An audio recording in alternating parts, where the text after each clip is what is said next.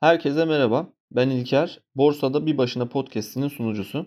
Her şeyden önce hep birlikte Tumbi Serüven'e başlamadan kafamı uzun süredir kurcalayan size aktarmak istediğim bazı şeyler var.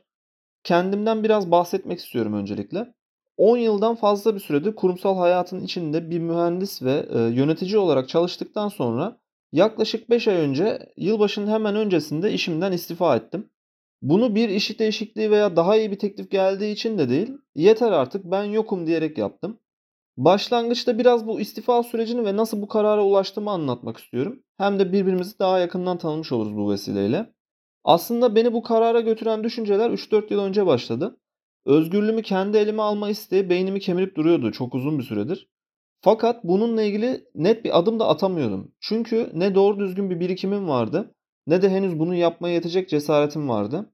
En sonunda gerçekleştirdiğim bu istifanın Amerika'da başlayan ve Great Resignation dedikleri e, yani büyük istifa sürecine denk gelmesi de biraz enteresan oldu. Amerika'da başlayan bu büyük istifa dalgasını da ayrıca inceliyorum. İnsanlar özellikle son bir yılda çok ciddi bir şekilde işlerini bırakıyorlar. Herkesi o noktaya götüren sebepler e, çok değişkenlik gösterse de aslında işin özünde temel bazı noktalar var. Bunun sebeplerini genel olarak Covid-19 pandemisi sürecinde çalışanların kariyerleriyle ilgili düşünmelerine, çalışma şartlarının zorluğuna ve insanların uzun dönem hedefleriyle ilgili endişelerine bağlıyorlar. Evden çalışmaya başladıktan sonra iş sosyal hayat dengeleriyle ilgili farklı fikirlere kapıldık gibi görünüyor. İşin garip tarafı yeni kuşak yani Z jenerasyonu dediğimiz kesim yerine en yüksek istifa oranı 30-45 yaş aralığında görülmüş. Yani insanlar kariyerinin belli bir noktasına gelmiş olmasına rağmen daha iyi şartlar veya daha dengeli bir sosyal yaşam için veya daha farklı alanlarda kendi işlerini kurmak için istifa etmeye başladılar son bir yıldır. Neyse bu istifa dalgasına ucundan ben de katılmış oldum. Ve bunun son zamanlardaki en büyük sosyal hareket olduğunu düşünüyorum. Çünkü altında benim için çok temel bir içgüdü yatıyor. Özgür irade isteği. İstifamı verdikten bir süre sonra e, bir gün babamla balkonda sohbet ederken söylediği bir laf vardı. Hatırlıyor musun? Bundan 10 yıl önce aynı bu balkonda bu durduğumuz yerde bana bir şey demiştin. Ne söylediğimi tam hatırlayamadım. O kadar çok konu hakkında o kadar fazla şey söylüyorum ki aslında bunu da azaltmam gerek. 30 yaşıma geldiğimde eğer kendi işimi kuramamışsam veya asgari ücretin 4-5 katı kadar kazanamıyorsam başarısız oldum demektir dedin. Ama ben senin başarılı olduğunu düşünüyorum bunu bil. Bu söz kafamda tekrardan şimşek gibi çaktı ve 35 yaşını geçip hala tam olarak bunu başaramamış olmanın verdiği sarsıntı beynimde yankılandı resmen. Olsun yapmak istediğin şeylere çok yakınsın. Senin bu kadar kısa sürede böyle bir birikim yapabilmiş olman bile çok büyük bir başarı diye devam etti. Evet, hatır sayılır bir birikim yapmıştım fakat yine de yeterli değil bence. Burada biraz da nasıl birikim yaptığımdan bahsetmek istiyorum. Aslında bu bir aile kültürü bizde. Biz hiçbir zaman çok gereksiz harcamalarda bulunmadık ve eskiden gelme bir alışkanlık olarak kazancımızın bir kısmını hep kenara ayırdık ve borç yapmamaya da özellikle dikkat ettik. Genel olarak kazancımızın üçte birini birikim yapmak gibi bir kuralımız oldu ama uygulaması da çok basit değil. Çoğu zaman bunu ben de başaramadım. Üniversiteden mezun olduktan sonra hemen çalışmaya başladım. Aylık maaşımdan ayırdığım birikimle ve sonraki yapabileceğim aylık birikim miktarı kadar ve kısa süreli bir krediyle ilk arabamı aldım. Maaşımın üçte birini kenara ayırıyordum. Bu rakam istediğim aracın ödemesi için yarı yarıya biriktiğinde üstünü krediyle tamamlayıp sonuca ulaştım. Aldığım araç da 25-30 bin liralık bir araçtı yani öyle amşan bir şey değil. Ama düşünün şu anda kim aylık kazancının %30'unu falan kenara koyup bunu yapabilir? Alım gücümüzün nasıl düştüğünü buradan bile görebiliriz aslında. Buna daha detaylı bakacağız ileride. Bir, bir buçuk yıl içinde kredimi kapatınca boşalan aylık birikimimle altın almaya başladım. Biriktirdiğim altınların üstüne yine aylık olarak yapabileceğim birikim miktarı kadar ve kısa süreli bir krediyle arsa aldım. O aldığım arabayı daha geçen sene sattım. Çok uzun süre kullandım. O aldığım arsa bugün hala duruyor. Yani e, kısaca şöyle bir yol izliyordum. Aylık kazancımın mümkün mertebe üçte birini biriktir. Bu para belli bir büyüklüğe ulaştığında bundan sonra yapabileceğim birikim ölçüsünde ve kısa vadeli borçlanarak bunu yatırıma dönüştür. Ee, e tabi araba burada yatırım olarak saymayabiliriz ama Türkiye şartlarında bunu biraz da tartışabiliriz aslında. Güzel bir yol fakat bu alanda çok sebatlı olmak gerekiyor. Ve kenarda duran e, büyüyen paraya dokunmamak için sürekli kendinizi telkin etmeniz gerekiyor. Yani bir hedef belirliyorsun. Bu araba olabilir, ev olabilir, arsa olabilir. Genellikle yüklü bir miktar parayı gerektiren hedefler oluyordu bunlar benim için. Bu yüzden çok sabırlı bir şekilde birikim yapman gerekiyor ve sonuçlarını işin sonuna gelene kadar çok net göremeyebiliyorsun. Bunun yerine çok daha büyük bir şeyin küçük bir parçası olma fikriyle de o noktada karşılaştım. Borsada yatırım yapmak. Ee, yüksek rakamlara ulaşmadan da birikimlerimi anında yatırıma dönüştürme isteğim vardı. Bunu aslında önceki birikim yönteminde de kısmen yapıyordum. Her ay maaş alır almaz yaptığım ilk iş birikim için para ayırmak ve bunu genellikle altına yatırmak oluyordu. O zamanlarda da aslında bir nevi anlık yatırıma dönüştürüyordum. Fakat e, tabii şunu anlamak gerekiyor. Altın sizin için çalışan bir enstrüman değil. O sadece orada durur ve paranızın değer kaybetmemesini sağlar çoğu zaman. E, hatırlıyorum ilk zamanlarda her ay iki tane Cumhuriyet altını alıp kenara koyuyordum. Bugün baktığımızda iki Cumhuriyet altını kenara koymak çok ciddi bir aylık birikim aslında. Paranın zaman değerini de e, aslında burada görebiliyoruz. Fakat bu konuya daha sonra çok detaylı bir şekilde gireriz. Şimdilik biz borsaya odaklanalım. Tabi burada yakın çevremde bu işi ciddi manada yatırım olarak yapan hiç kimse olmadığından bu fikrimi alemle paylaşınca bana şeytan görmüş gibi baktılar. Borsanın nasıl bir kumar olduğu hakkında uzun uzun konuştular. Herkesin vardır çevresinde. Bilmem kim orada battı, şu bak o öyle oldu gibi örnekler verdiler. Hala daha ayda e, en az bir kez annem gelip Bitcoin batacakmış, borsa batacakmış bak gibi şeyler söyler. 2015-2016 yıllarına geldiğimizde arsa için kullandığım krediyi kapattıktan sonra artık yavaş yavaş borsaya girmem gerektiğine karar verip birikimlerimi bu noktaya biraz daha yöneltmeye başladım. Fakat en az bir yıl boyunca yatırdığım paraları sürekli bozarak anlık çıkan harcamalarda kullanmaya başlamıştım ve e, dönüp baktığımda boşa geçen bir süre olduğunu gördükçe bu bende moral bozukluğu yaratmaya başladı. Çünkü orada bir birikim yapamıyordum. Çıkan ani bir harcamada ilk dokunduğum yer orası oluyordu. 2017'ye geldiğimde Bitcoin'e olan ilgim de oldukça artmıştı fakat e, henüz ne olduğunu tam olarak anlayamamıştım o zamanlarda. Yaklaşık 30 dolar civarından beri yani aşağı yukarı 2013 yılından beri ara sıra ilgi alanıma girse de ne olduğunu tam kavrayamadığımdan dolayı 2017 yılına kadar çok ciddi bir girişimim olmadı. 2017 başında 1000 dolar seviyelerini geçtikten sonra ha tamam burada bir şeyler oluyor demeye başlamıştım. 1000 dolardan 3000 dolar seviyelerine çıkışını ve buradan tekrar 2000 civarlarına hatta daha altına düşüşünü çok yakından takip ettim. Tam da bu sıralardaydı sanırım. E, Kitlesel Yanılgılar ve Kalabalıkların Çılgınlığı kitabını okumuş olmam lazım. Herkese de tavsiye ederim bu kitabı. Fakat e, yine de Bitcoin'i hala derinlemesine bir araştırmaya girmemiştim henüz. O dönemler bir balon olduğunu düşünüyordum sanırım. Bunların hepsi Bitcoin White Paper'ını okuduk ve konu üstüne detaylı okumalar yaptıktan sonra değişti. Hatırlıyorum ilk Bitcoin White Paper'ı okuduktan sonra sanki 1905 yılına ışınlanıp ilk defa Einstein'ın o mucize yılına tanıklık ediyor gibi hissettim. Ya bunu çok içtenlikle söylüyorum.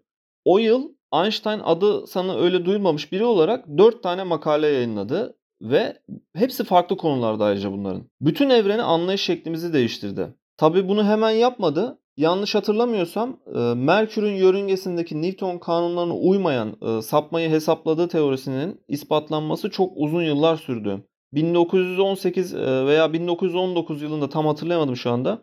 Güneş tutulmasını beklemek zorundalardı bu teoriyi kanıtlayabilmek için.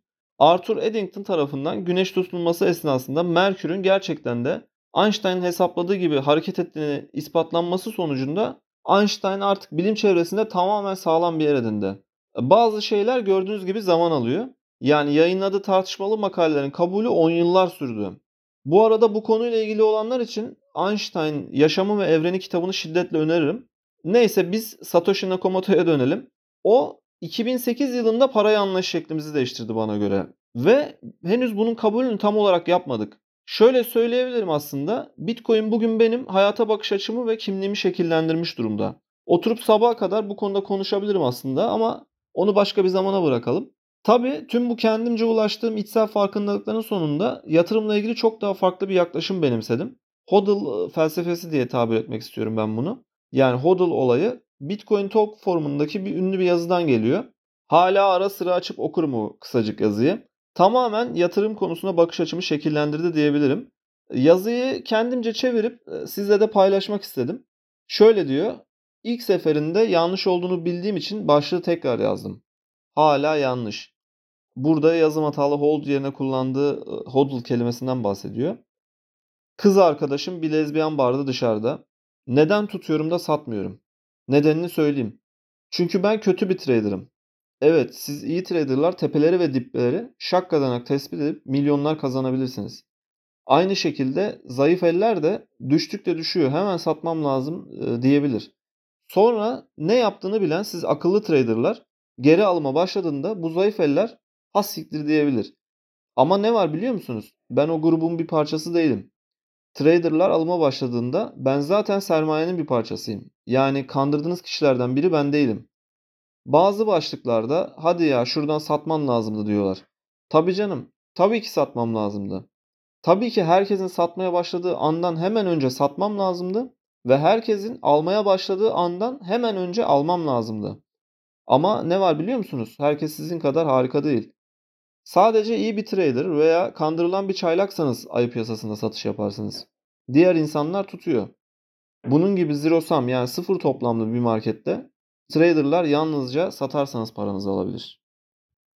Game Kubi isimli bu forum üyesi bu şekilde hodl felsefesini başlatmış oldu aslında. O bunları yazarken ki yazdığı tarih 18 Aralık 2013. Bitcoin 2013 Kasım'da tarih zirvesi 1200 doları yapıp düşüşe geçmiş. Sadece bu yazıyı yazdığı tarihe kadar %40'a yakın geri çekilmiş. Ağustos 2015'e kadar 200 dolar civarına kadar inmiş. Yani bir buçuk yıl boyunca sürekli düşmüş. Ancak 2017 başlarında tekrardan 1000 dolar üstüne çıkabildi.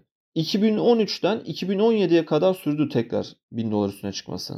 Bu tarih de benim tekrardan ilgi duymaya başladığım tarih olmuştu. Daha önce dediğim gibi. Bu dönemde Warren Buffett, Peter Lynch, Robert Kiyosaki gibi isimleri de okumaya başlamıştım. Hodl ve özellikle Warren Buffett'ın market zamanlaması üzerine düşüncelerini birleştirince aslında ortaya çok net bir şey çıkıyor. Satmayacaksın. İyi bir fikir bulup onun üstüne yatacaksın.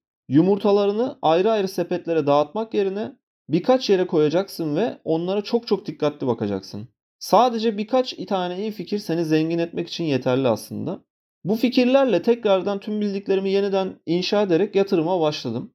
Yine bu zamanlarda çok ciddi bir şekilde Bitcoin ile ilgilenmeye başladım. Ve bu konu hakkında daha derine indikçe Bitcoin'in temelinde aslında çok farklı bir felsefe taşıdığını düşünmeye başladım. Bitcoin beni hem bireyselleştirdi hem de liberalleştirdi diyebilirim tüm bu süreç sonunda. Bunu sosyal demokrat bir aile ortamında büyüyen biri olarak söylüyorum. Ve günümüze geldiğimizde aslında bütün kişiliğimi şekillendirdiğini söyleyebilirim. Tabii büyük bir servet yarattığımdan bahsetmiyorum burada ama işlerin artık sarpa sartığını ve bardağın taştığını hissettiğim anda iş yerine ben artık yokum diyebildim. Bu karardan sonra herkes neden diye sordu. Neden böyle bir şey yaptın? Herkes senin çalıştığın şirkette ve pozisyonda çalışmak için sırada bekliyor. Nedenini söyleyeyim. Çünkü yapabiliyorum. Bu kadar basit. Hem basit hem derin bir söz aslında yapabilmek. Biz genelde konuşma konusunda çok iyi fakat harekete geçme konusunda biraz zayıfız. Net kararımı aldım 2017 yılından bugüne kadar her gün yatarken bunun hayalini kurarak uyudum ve uyandım ben. Bu istifa düşüncemi iş ortamında paylaştığım samimi arkadaşlarımda da gördüm ki herkes bırakmak istiyordu. Aslında büyük bir çoğunluk bunu istiyor fakat yapamıyor.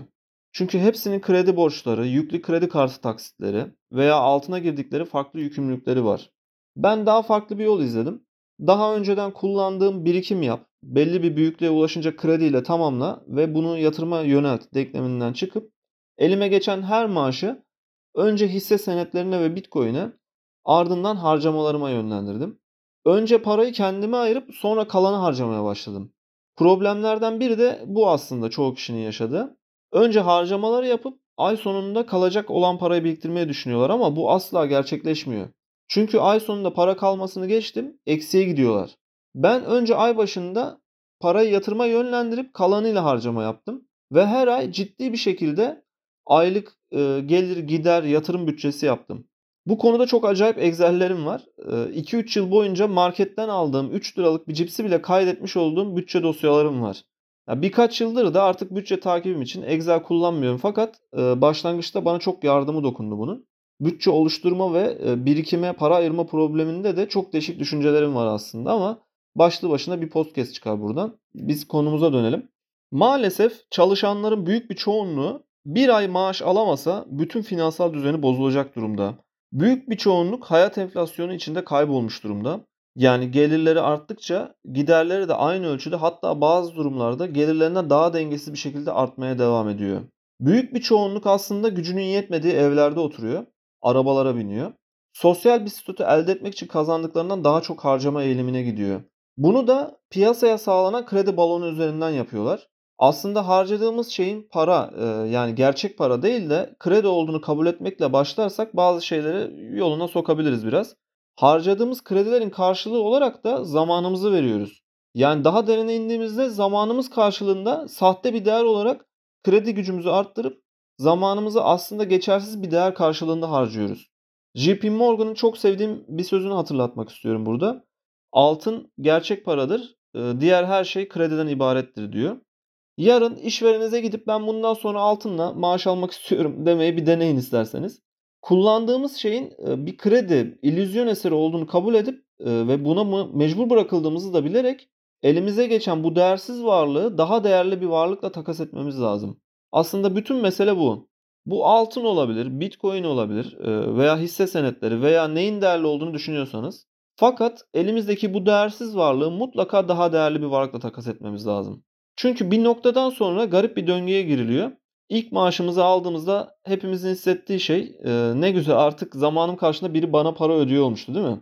Bu eminim hepimizi hayrete düşürdü ilk maaşımızı aldığımız zaman. Hatırlayın. Çünkü maalesef okullarda zamanın değeri veya varlığımızın değeriyle ilgili veya finans ile ilgili, bütçe yapmakla veya parayı nasıl kullanacağımızla ilgili yani kısaca parayla ilgili hiçbir şey öğretilmiyor. Ve iş hayatına atıldığımızda birinin bize para ödemiş olmasını şaşkınlıkla karşılıyoruz. Sıfırdan başladığımız iş dünyasında çoğumuz için sıfır, e, tabii bazıları daha şanslı. Önce kazandığımız parayı nasıl harcayacağımızı öğreniyoruz. Kimse nasıl birikim yapacağımızı öğretmiyor yine veya zamanımızın gerçeklerini sorgulatmıyor. Ve e, şöyle düşünün. Sizin zamanınız süre geçtikçe daha değerleniyor. Çünkü tecrübe kazanıyorsunuz. Yaptığınız işte farklı çözümler üretebiliyorsunuz vesaire. Zamanınız daha değerli hale geliyor. Fakat e, genellikle daha önce de bir noktada bahsetmiştim. Zaman geçtikçe emeğinizin karşılığı ödenen ücret daha da düşüyor. Bunu bir düşünün. Sizin e, zamanınıza karşı ödenen ücret diyelim ki 100 birim. Bir sene sonra %10 zam yapıldığında 110 birim alırken tepedekiler size verecekleri bu 10 birimi nasıl yaratıyor? Daha çok para basarak. Hatta çoğunlukla ihtiyacımızdan da daha çok basarak. Çünkü ekonomiye sürekli para pompalamak gerektiğini düşünüyorlar büyüme sağlayabilmek için. Kısmen doğru fakat bunu dış kaynaklardan karşılamak yerine yoktan var ettikleri iç kaynaklardan kendi para birimleriyle yapıyorlar. Yani size ekstra 10 birim ödenmesi için bazen 30 birim para basılıyor. Kazandığınız paranın gücü hakkında hiçbir hak iddianız yok.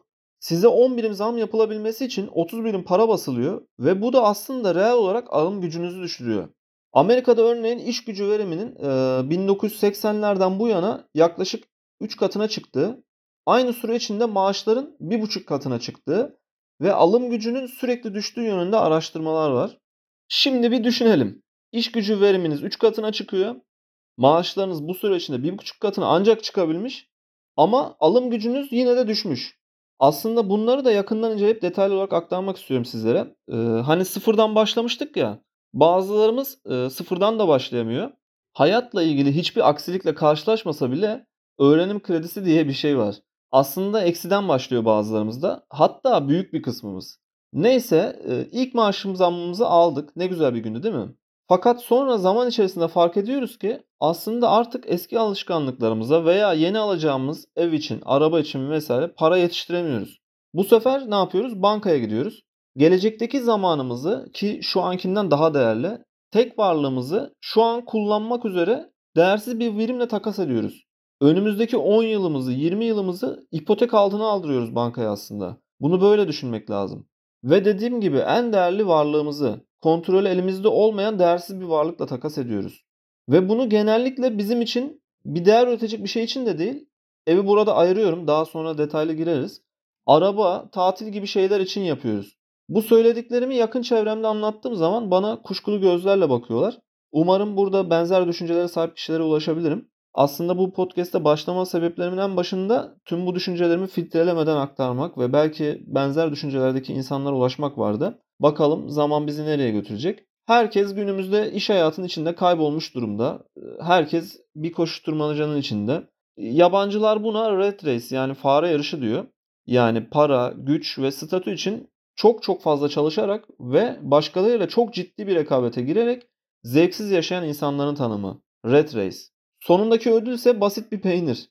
Fakat bir süre sonra bakınca aslında elde ettikleri şeyin bir illüzyondan ibaret olduğunu fark ediyor bazıları.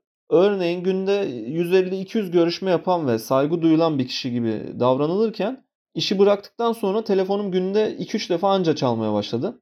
Bazı şeyleri fark etmemiz ve buna göre B planımızı hazırlayıp kendi önlemlerimizi almamız lazım. Çünkü kimse sizin yerinize sizin geleceğinizi planlamayacak. Yani en azından sizin istediğiniz şekilde planlamayacak. Neyse e, girizgahımızı yapmış olduk sanırım. Bu ilk bölümde ana bir hat çizmek istedim aslında ileride konuşacağımız konular üzerine. Peki neden borsada bir başına? Aslında bir kısmınızın bildiği gibi Peter Lynch'in aynı isimle Türkçe çevrilen bir kitabı var. Herkese tavsiye ederim bu arada. Borsada tek başına yerine borsada bir başına daha doğru bir kullanım gibi bana göre. Bir de ayrıca kitabın İngilizcesi One Upon Wall Street şeklinde. Yani aslında bana göre kitabın zaten içerisinde de anlaşılıyor ama isminden de çıkarabileceğimiz bir sonuç burada. Ee, Wall Street'i direkt borsa olarak kullanmıyor da daha çok karşımızdaki rakip olarak kullanıyor. Kitabın bahsettiği yatırım stratejisi de basit olana ve bildiğimiz alanlara yönelmemiz konusunda. Profesyonel bir trader veya fon yöneticisinden aslında çok büyük bir eksimiz olmadığını anlatıyor. Ee, tek başına olduğumuzu anlatıyor. Ben bunu e, biraz daha duygusal tarafından yakalamak istiyorum aslında. Piyasaya karşı gerçekten de çoğu zaman kendimi tek başıma hissediyorum. Karşıt yatırım gibi değil burada demek istediğim aslında. Belli başlı bazı uyguladığım basit stratejileri çoğu kişiye aktardığımda yalnız olduğumu hissettiğimden kaynaklı bir, bir başınalık bu. İnsanlara yıllardır uyguladığım e, sakin ve basit yatırım şeklimle sonuçları gösterdiğimde inanmakta zorluk yaşıyorlar ve çok fazla itiraz alıyorum. Çünkü kimsenin sabrı yok. Hemen bugünden itibaren sonuçları çok net bir şekilde görmek istiyorlar. Zamana bırakamıyoruz ve e, bileşik getirinin kendi işini yapmasını bekleyemiyoruz maalesef. Bu noktada e, hemen kısacık Özgür Demirtaş'ın bir konuşmasından kesit paylaşayım. Çok yakından takip ederim genellikle ne söylediğini. E, bakın ne diyor. 3000 dolar yukarı çıksın herkes 30 bin dolar daha yukarı çıkacaklar ben demedim midir? 3000 dolar aşağı insin herkes 10 bin dolar daha aşağı inecek ben demedim midir? Yani bunu dememin nedeni size şu. Kimsenin bir şey bildiği yok kardeşim. Kimsenin bir şey bildiği yok. Oradan bir çizgi çekiyor, buradan bir, öbürü de oradan çekiyor, buradan çekiyor. Kardeşim o çizgi nereden geldi, nereye gitti? Çizgi çekmekle zengin olsaydı sen şu anda çizgi çekiyor olmazdın hala. Yani hala çizgi çektiğine göre çizgi çekmekten zengin olmadın. Yani yani o yüzden yatırımcılara şunu söylemem lazım. Yatırım yaptığınız zaman yalnızsınız arkadaşlar. Yalnız siz varsınız. Aldığınız zaman da yalnızsınız, sattığınız zaman da yalnızsınız. Yatırım kararları alırken e, kesinlikle kendi mantığımıza oturtarak ve bunu yalnız başına yapmamız gerektiğini düşünüyorum ben de. Özellikle küçük yatırımcılar için. Maalesef çizgi çekecek veya spekülatif hisseler veya haberler peşinde koşarak elimize bir şey geçmeyeceğini anlamamız gerekiyor.